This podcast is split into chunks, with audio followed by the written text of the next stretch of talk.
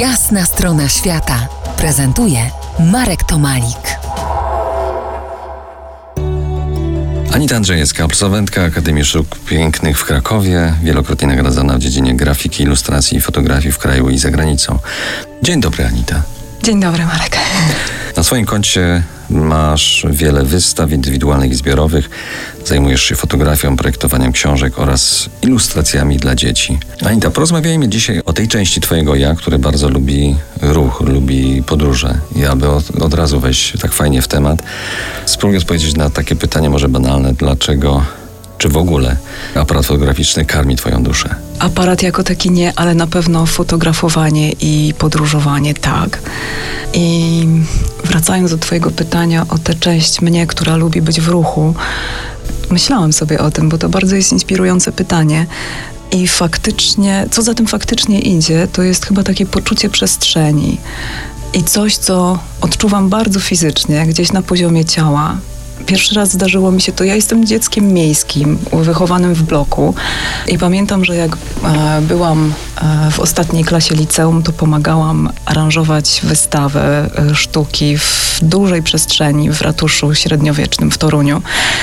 I tam po raz pierwszy doświadczyłam bycia w tak ogromnej, wspaniałej przestrzeni. Instalowaliśmy tą wystawę od rana do nocy przez długi, długi czas.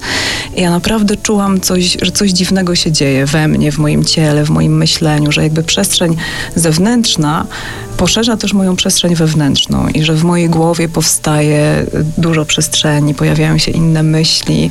A potem to doznanie się powtórzyło, jak pojechałam pierwszy raz do Australii i zaczęłam jechać przez te ogromne przestrzenie, zobaczyłam pustynię, poczułam, jak to jest.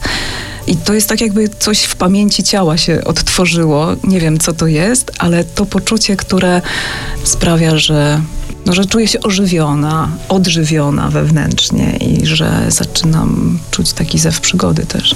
Opowiedz, zanim ruszymy dalej, opowiedz, spróbuj opowiedzieć nam o bóstwach y, słowiańskich, którym zaprzedałaś chwilowo duszę. Skąd pomysł? Gdzie powstają zdjęcia?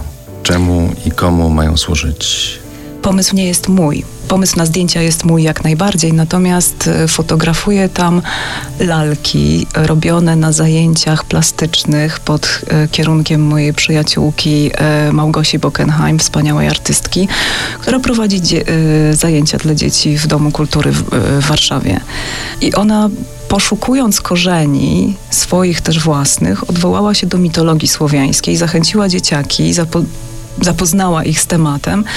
I te dzieciaki już od paru lat y, bóstwa słowiańskie oswajają, a poprzez nie również swoje rozmaite problematyczne i takie nawet archetypiczne lęki. Y, lęki również, lęki również. Za niejaki kwadrans powrócimy do rozmowy z Anitą i ruszymy z jej aparatem fotograficznym, rejestratorem duszy w daleki świat. Zostańcie z nami po jasnej stronie świata. To jest jasna strona świata w RMS Classic.